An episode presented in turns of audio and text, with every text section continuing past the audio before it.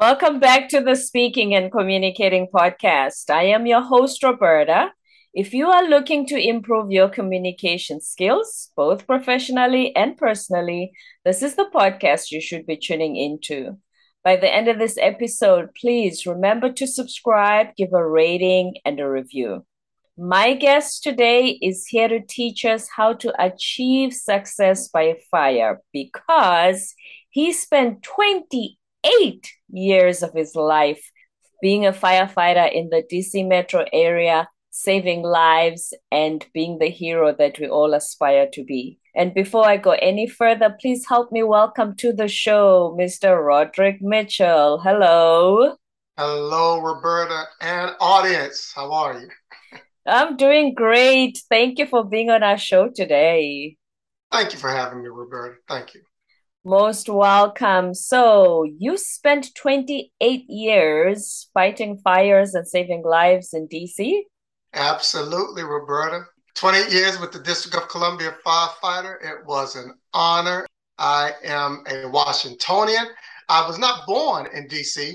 I'm technical in my thinking, so I like to always say I was actually born in New Haven, Connecticut. And I think my family stayed there maybe two years of my young life. So 99% of what I remember and my experiences are all in Washington, D.C., where I grew up in pretty much every section of the city. You know, we have the four quadrants Southeast, Southwest, Northwest, and Northeast. I grew up in all of those except for Southwest. Mm-hmm. I'm now married with five girls. We're a beautiful blended family. That's absolutely beautiful. First of all, thank you for your service. You're welcome. Growing up, as you said, in those different parts of DC, is there anything from your childhood that has shaped you into the man you have become today? Being able to navigate the environment, it wasn't necessarily a tough environment. I had most everything I ever wanted. I never went hungry, two parent household. But, you know, there was still me having to navigate without my parents or my big brother around. And, you know, how that played into how I saw myself and how not so confident I felt and getting around and doing for myself as I, you know, matured into my independence. The work ethic that my father instilled in me and the sensitivity of emotion that my mother and other women instilled in me and that I experienced helped to shape the man that I am today. Yeah. Mm-hmm. So your dad taught you work ethic, Definitely. which I'm sure is what influenced most of your career as a firefighter. Mm. No doubt. Be on time, do your part, help others when they're in need. So yeah, that definitely influenced me a lot which is what we call on this podcast soft skills. And we really emphasize on those. Right. Those things that you want to come into the workforce with. And then you will learn the skills, the specific skills needed to perform better once you get there. But yeah, those are definitely skills that you want to come into adulthood and to the workforce with. Yeah. Mm-hmm. You said your mom taught you emotional sensitivity. Would you elaborate on that? you know, women and men operate differently. Right. We see things differently. We communicate differently oftentimes. So, spending as much time as I did with my mother, and I spent a lot with my father, but I made sure to spend a lot of time with my mother as well because I think I was just attracted to the softer energy and her way of seeing things. And so that helped me to recognize the emotions in her, others, and myself. Yeah. So it sounds like a balance between your mom and your dad. They poured into your different skill sets to shape you as a whole. Absolutely, absolutely. you said a balance, but a balance that was often unbalanced. But yes, yes, took both those things to eventually come in to create a balance that I continue to mm-hmm. work on. Yeah it's almost like we don't actively create space for men to express their feelings and to be emotionally sensitive. We always categorize it as a woman thing. Yeah. And I think humankind is finally recognizing that we are more than just a logical thinking man or emotionally driven woman. There are women who think logically, there are men who have emotions and feel them and express them. We're more than just this one way. So, yeah, that needs to be highlighted. And I like to talk to young men about that part, that side of them, that side of me. Okay. So you did mention that you're a motivational speaker. Did you start doing that when you were still firefighting or after you retired? After I retired is when I made it a real business. Mm. I joined Toastmasters, maybe 99. Again, Roberta, I can't tell you exactly what drove me to Toastmasters, except that I always like to talk. Mm. and I'm pretty much an open book, so I don't mind sharing that. During one of my therapy sessions with the firefighting counselor, we had had a few sessions, and he asked me, Why did you want to be a motivational speaker? What drove you to it? And I could never really pinpoint it. And he shared with me, as he put it, I'll just pick from the low hanging fruit, he said. And what I see is you simply had something to say. You needed to express yourself. You grew up in an environment where you didn't get that opportunity. You wanted to be heard. Hmm. And I had to totally agree after I look back on my story, as I look back on little Raji, the little big eared, big head guy who felt depressed, you know, as a youngster. So all of that led to me just talking. I wanted to be heard. Joined Toastmasters. And that's when I began to develop those skills, got a lot of great feedback on how to properly communicate, not only talk, but listen as well. And how that just showed me with some practice with some learned skills, I could be a very proficient speaker who had something to say and who could motivate, inspire, and educate others. I'm really glad you say that because one, everybody wants to be heard and seen. I think a lot of the time, especially when we notice some behaviors that we think are off with some people, anything, why would they do that? Usually, the underlying reason is I just want to be noticed. I feel unseen. I feel unheard and then, secondly, what you said about Toastmasters, every single person can learn the skill on how to communicate, on how to speak in front of a crowd. Yes. It's something you can learn. I don't know if you've noticed how one person would be so nervous on their first speech, what you call the icebreaker. Right. And then a few months later, when they speak, you're like, I don't even recognize who that is. They're completely transformed every skill can be learned, especially communication skills. Absolutely, Roberta. Absolutely. And you know, sometimes I still get nervous, but hmm. because of the amount of practice, because the amount of experiences I've already had, I'm able to kind of settle that nervousness and just go through what I now kind of automatically know how to do. Yeah. So you wrote a book, Success by Fire. Yes, yes. yes. Fire, Fury, Faith. I want to tell us a little about the book because I'm wondering is it influenced by your career as a firefighter or is it more than that? It's more than that. My book was written so that I could spread the word and help others who have had similar situations in their personal lives as I did relate. And the firefighting part came in because it's a great tool that helped me to show others how they can use the principles that I speak of in the book, RECEO, Rescue, Expose, Confine, Extinguish, Overhaul, to help change their lives, to move from maybe a blase A kind of living to a fantastic, happy, joyous Z living. Go from A to Z. But in this case, Aura to O, rescue, expose, confine, extinguish, overhaul. Um, the book starts with talking about my life and where I grew up and how, as we earlier mentioned, I came to be the person that I am, and how I got that call one day while working for the American Association of Retired Persons, which I am now a member of. right, now that you're retired.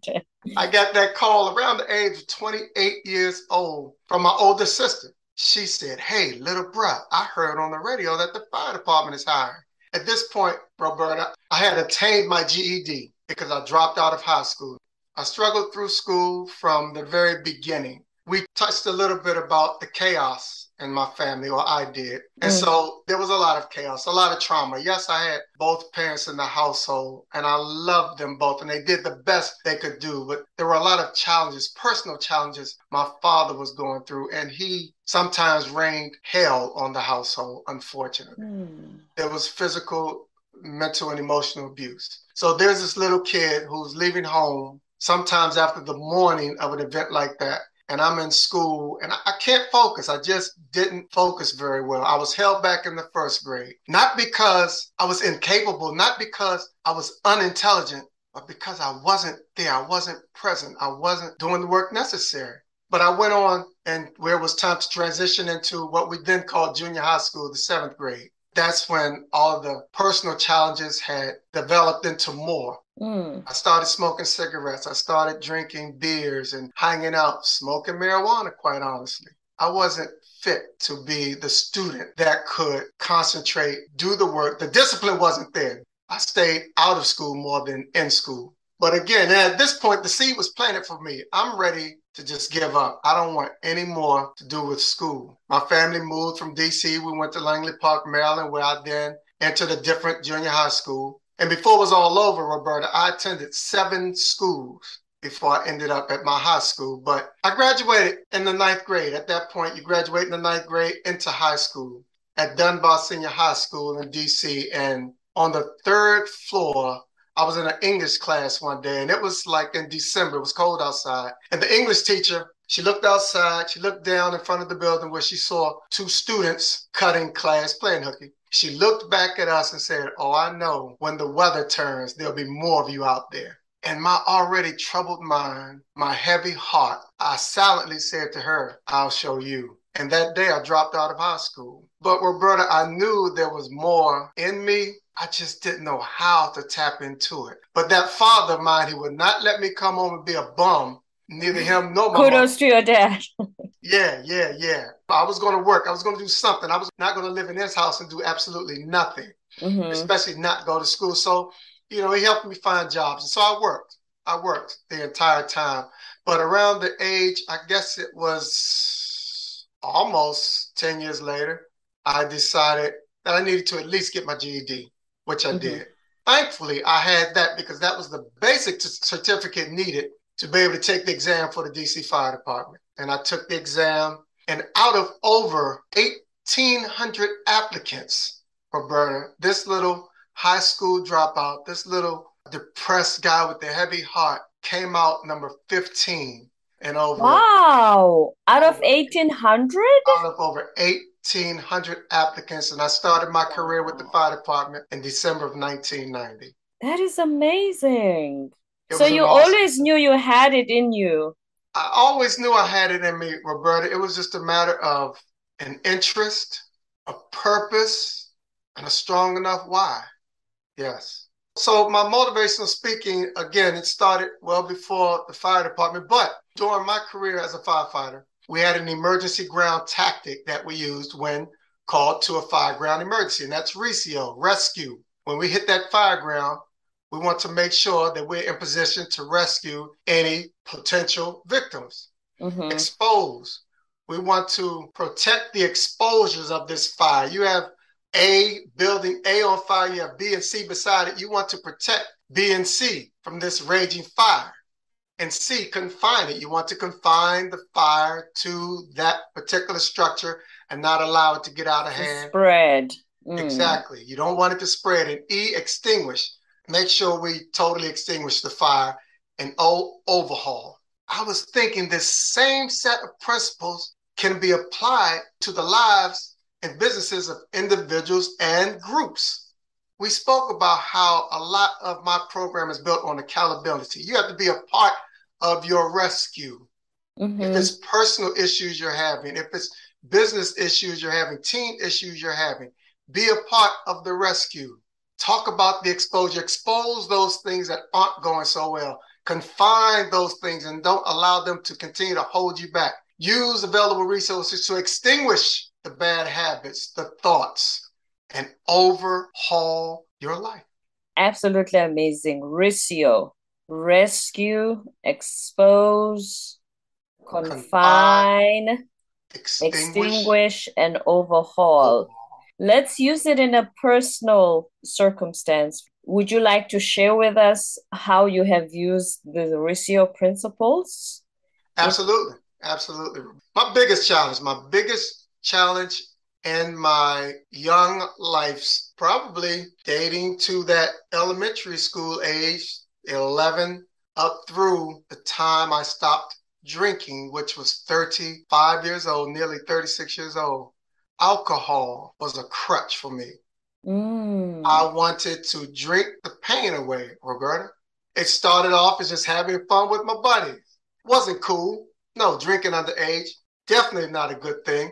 But that's my story. Mm. And then I go into young adulthood. It's, I have a driver's license at 16. It's it's time to get out and party. It's time to kiss a couple of cheeks if I can. And you know, alcohol helped relax me. It helped me to relax and be able to do those things a lot easier. Alcohol began to play a big part in my life, and it was moving from fun to unhealthy quite clearly being an scapegoat from what I was trying to deal with in my personal life. That little first grader who would get up and go into the bathroom at the orders of my mother. Roger, get up. It's time to get up. Time to go to school. She yelled from the other room. I'd go sit on the toilet, run the bath water, sit on the toilet, uh, gauge enough time that I thought she thought I had taken a bath.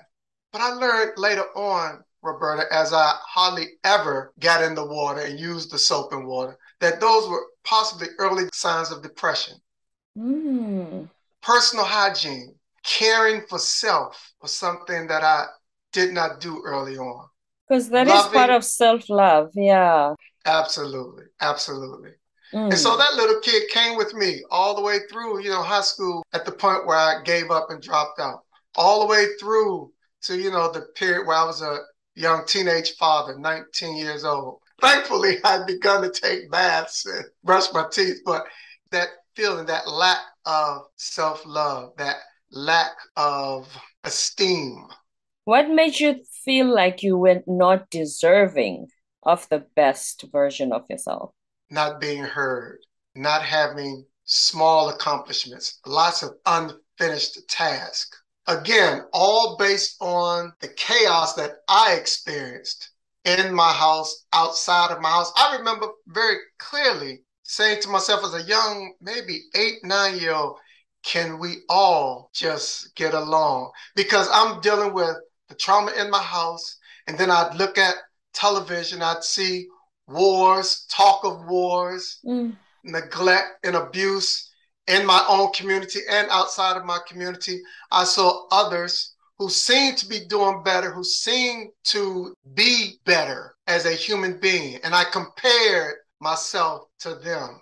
And I wasn't as good. I didn't look as good. I didn't behave as well. I didn't have what they had. And all of this went with me into me believing that I just wasn't good enough. And I had no way of mm. expressing that. And that's where that need to express, that need to talk came in. I wonder how many people listening have had moments when they feel not only unheard, but like you said, inadequate. I'm not good enough. I don't measure up. Everything on the internet being posted nowadays, and they, a lot of people post the best versions of their lives and not the messy parts. And you think, I don't measure. I, I could never be this good. I think that's so dangerous, Roberta. I really do. We see the end product one of the more famous examples, Michael Jordan. Mm. You see him making the beautiful layups, the beautiful shots, flowing through the air, winning the games. But we don't see the hard work that was put in. We don't know, at least I don't know the story before he went to high school. You know, I don't know what drove him to work so hard. I don't know what inadequacies he may have felt. Which I'm sure he did. I mean, he does admit he missed what more than three thousand shots in his lifetime. Yeah, yeah. But we don't talk about that. We talk about him flying in the air and score. the end product, like you say, yeah. Back to the RECEO principle. How did you start to piece your life together? First principle rescue applied and was used by me when I had to throw up my hands and say, quite frankly, I have an issue with alcohol. I'm an alcoholic and I need help. I want to change my life. I don't want to live like this anymore. There was a period in front of my house where I felt like I wanted to die instead of live. And I didn't want to live like that anymore. So I went and sought help. Mm. But I had to be a part of it. I always wanted somebody else to fix me. Do the work for me. You do your part and just make me better. Poof, I'm better. It does not work like that. I have to do the work. I have to do a lot of introspection. I have to reflect.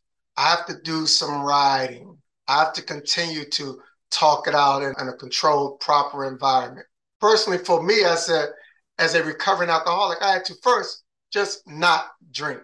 Mm. Just first not drink. And one of the simplest things I was told, and this is for anybody who's having a problem with alcohol, simple, Roberta, but I didn't think like that. The alcoholic mind didn't think like this. I was told I do not have to drink even if I wanted to. Because an alcoholic always thinks they have to drink. I have to get this drink today. They don't have to. So I had to make a decision that I'm not going to drink today, one day at a time, and then, you know, begin to work on myself, begin to do what's necessary. Talk about those exposures, expose those things that are going on around me. I, you know, years ago, I wasn't able to get on a podcast, get on camera and talk about that little boy. I was ashamed of that little boy.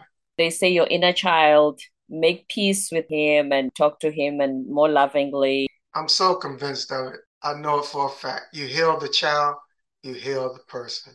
Mm-hmm. Yeah, no doubt. And whatever bad behaviors I had coming into my period of sobriety, I had to confine it and not do it anymore, not bringing it to my future. Bad habits I had in the past, it was time to cut those out. It was time to work on them, recognize them, work on them, not bring them into the future. Use all available resources, other people, groups, personal therapy to extinguish mm-hmm. the thinking, the habit, to help heal the emotions, and get a plan to overhaul my life. And that's what I did. That's how the RECEO principle has been used in my life. And how have things changed since then after the overhaul? after the overhaul, well, Roberta, I tell you what, I wake up I haven't had a hangover in more than 26 years now. I tell you That's that. a good feeling. yes, it is. Me nor my house smells like beer anymore or any other alcohol. I have a daughter who does not know that part of me. My other four daughters, although they, after talking to them, had no clue that my issue was that bad, they did see me drinking. You know, I was around them drinking, mm. but I have a daughter who hasn't seen that. I have a wife who says she was not going to deal with me in that state. And we've known each other for nearly 45 years of my life. Wow. We've only been together for 20 years now, married 18. Mm. So those are the major, major turns in my life. I was drinking two, three years into my firefighting career, and that was going downhill. You know, as glorious and as honorable as the position is, do know that those are human beings out there. Firefighters have issues as well. You know, we celebrate through drinking. We drink to our sorrow, you know, but then we get up and do it again. But how well do we do it? How Especially well? all that you witness, the horrors that people go through when you try to rescue them. How do you deal with that psychologically? Thankfully, the training that I received in the DC Fire Department was superior to all others. Wow. I, I, it was fantastic, phenomenal training you know, I was thrown right into the fire. Literally, yeah. I went into a slower firehouse in the District of Columbia my first year, but after that, I was moved to a very busy firehouse where one of my first runs, I responded to a gunshot wound. And honestly, in today's firefighting industry, they have more medical trauma runs than they do fires. Still plenty of fires, mm. but a lot more medical responses than fires and I had to respond to a young man who had been shot in the neck. Oh my word. I had to check for a pulse. Right. That was scary for me. I hadn't had that scenario on the job or off the job. That was quite shocking and unnerving. But I had hundreds of those calls.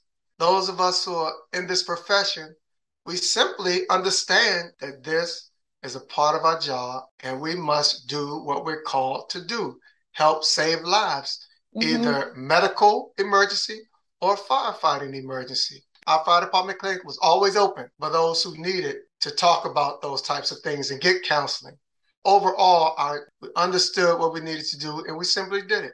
Again, thank you so much for your service and for saving lives. What do you think are the qualities, especially after 28 years of experience, that a mm-hmm. person would need in order to have a successful career in, in firefighting?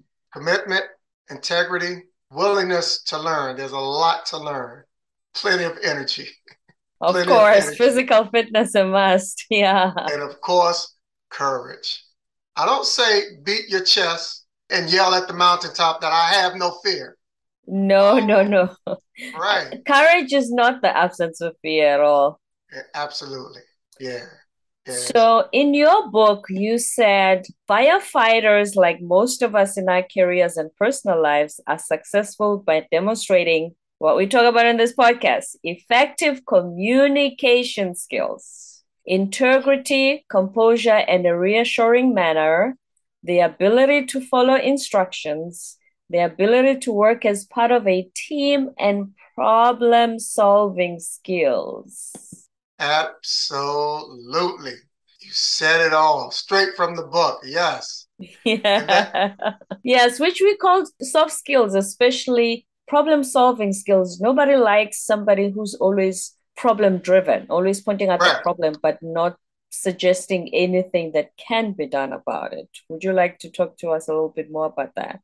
That's that heavy weight. That's the person who's dragging the team down. They create problems instead of solve problems. And that's not needed, especially in the firefighting industry. We work a lot closer as a team than in our cubicle, right? But just as in the business office, each individual has their assignment that they need to add to the mission that the team is carrying out. So you want someone with integrity. You want someone who can work well under fire, whether it's a deadline that mm-hmm. needs to get out or whether it's literal fire that's raging over your head that needs to be extinguished. Composure is a key quality, I believe, and being able to problem solve, being able to know, okay, how are we going to meet this deadline? What needs to happen? What are the steps that needs to happen for us to meet this deadline? What players do we have involved in this to make this happen? And what is my part to do so? Just like the officer who would be behind me. In firefighting, you have a lineman and mm-hmm. an officer. Most likely, that lineman is the one at the tip of the nozzle. He's going in the front door first, fire raging all over. But he has that officer right on his back, helping him to see. And if we can't see, which oftentimes we can't because it's pitch black, right? Leading that person from behind as to what needs to be addressed in that room raging with fire. So you want those who can seek out solutions, problem solvers, those who are committed, who have courage, and who are composed. So being part of a team, it's a life and death situation, basically. To be oh. a team player, to know your team has got your back, your partner, your team member, they literally have to have your back. They literally have to have your back. In the business office, there may be someone you don't get along with but you both have a common goal. And you need to make it happen. In the firehouse, someone else and myself, we may not get along so well. But when the tone goes off and our number is up, we both suit up, knowing what we need to do as individuals to put that fire out as a collective unit. Personal feelings aside. Personal feelings aside. We'll go back to disliking each other once the job is done. At some point, we'll talk it out. When the fire's not raging, let's talk it out. Mm. Let's see if we can get down to the bottom of this. Communicate, talk it out, find out what's at the root of not seeing things the same way, not getting along, solve it, and agree to disagree or agree to agree and move on. Exactly. Yeah. One last thing. When you think of the leaders in the fire department, what are some of the qualities that they possessed? Drive. I think a lot of them have a desire to lead. Mm-hmm if they don't come into the position of an officer with composure, they learn how to compose themselves under fire. They usually have a bigger picture of how things need to operate intellect and they have the ability to see the bigger scheme of things. And they want to lead, they want to be able to be a part of a team's success from a leadership role, oftentimes. And that's okay. Mm. Because I often say that you really don't have to be in a leadership role to be a leader. To be a leader, you demonstrate it daily. Yes. Yes. No matter what role you play. Mm-hmm. Absolutely. Absolutely. I yeah. find it intriguing. Here's the irony it's the fire department, which means everything is raging, just like the metaphor for life. And you've mentioned the word composure about three times now. Yeah, it's very important. And it actually took me a while to be able to compose myself mm. because you can imagine it is an adrenaline driven experience to get that call. Box alarm is the term used. Box alarm, and you have about four different firehouses. You'll have more than 10 fire companies, engines, trucks on this scene. Respond for the house on fire at such and such an address. People trapped. Oh my goodness, the juices begin to flow. So yeah, it takes some of us a little longer to be able to compose ourselves than others. But in the end, composure is key because composure helps with clear thinking. Exactly. Yes. Have you noticed last... when there's a crisis and you're all panic mechanic, usually doesn't go well. You're not even going to come up with a clear solution on what to do. Composure is very key. Yeah. When you're tense, when you're all jacked up, your blood vessels constrict. You have less oxygen flowing to the brain and throughout the rest of your body. Keep the vessels open. Let mm-hmm. the oxygen flow. Feed the brain, feed the muscles. You need that. yes. Have composure. Have composure. Absolutely. Absolutely. And you can still have fun. of course. Yeah. I'm sure. I'm yeah, sure. A, a, supervisor in my early career would term it organized chaos. Yes. Mr. Roderick Mitchell, any last words of wisdom before we ask you for your social media handles? Get the book. I think those who find themselves, especially in a place of personal turmoil, indecision, challenge, could benefit from it.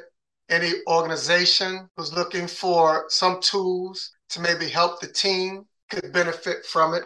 And as I often say on my videos and then in live, whatever you do, finish strong, finish strong, and finish strong. Finish strong and finish strong. Words of wisdom by Roderick Mitchell, the motivational speaker of Success by Fire. His book can be purchased at Amazon, Success by Fire. Thank you so much for being on our show today. Thank you, Roberta. It was an honor. And before you go, where can we find you on social media? Ah, yes. Facebook, Roderick Mitchell. All of my handles are Roderick Mitchell, Instagram. Anytime you just type in Success by Fire or Roderick Mitchell, you will find me. LinkedIn, Roderick Mitchell. My daughter's trying to get me on TikTok, and I, I might have to do that too eventually. She's right. Everybody I know watches TikTok. She's right about that. Yes. Yeah. Thank you so much for being here, and thank you for your service in the fire department for 28 years. It's an honor. You're welcome, and thank you, Roberta. Don't forget to subscribe, give a rating and a review, and purchase Success by Fire from Amazon by Roderick Mitchell.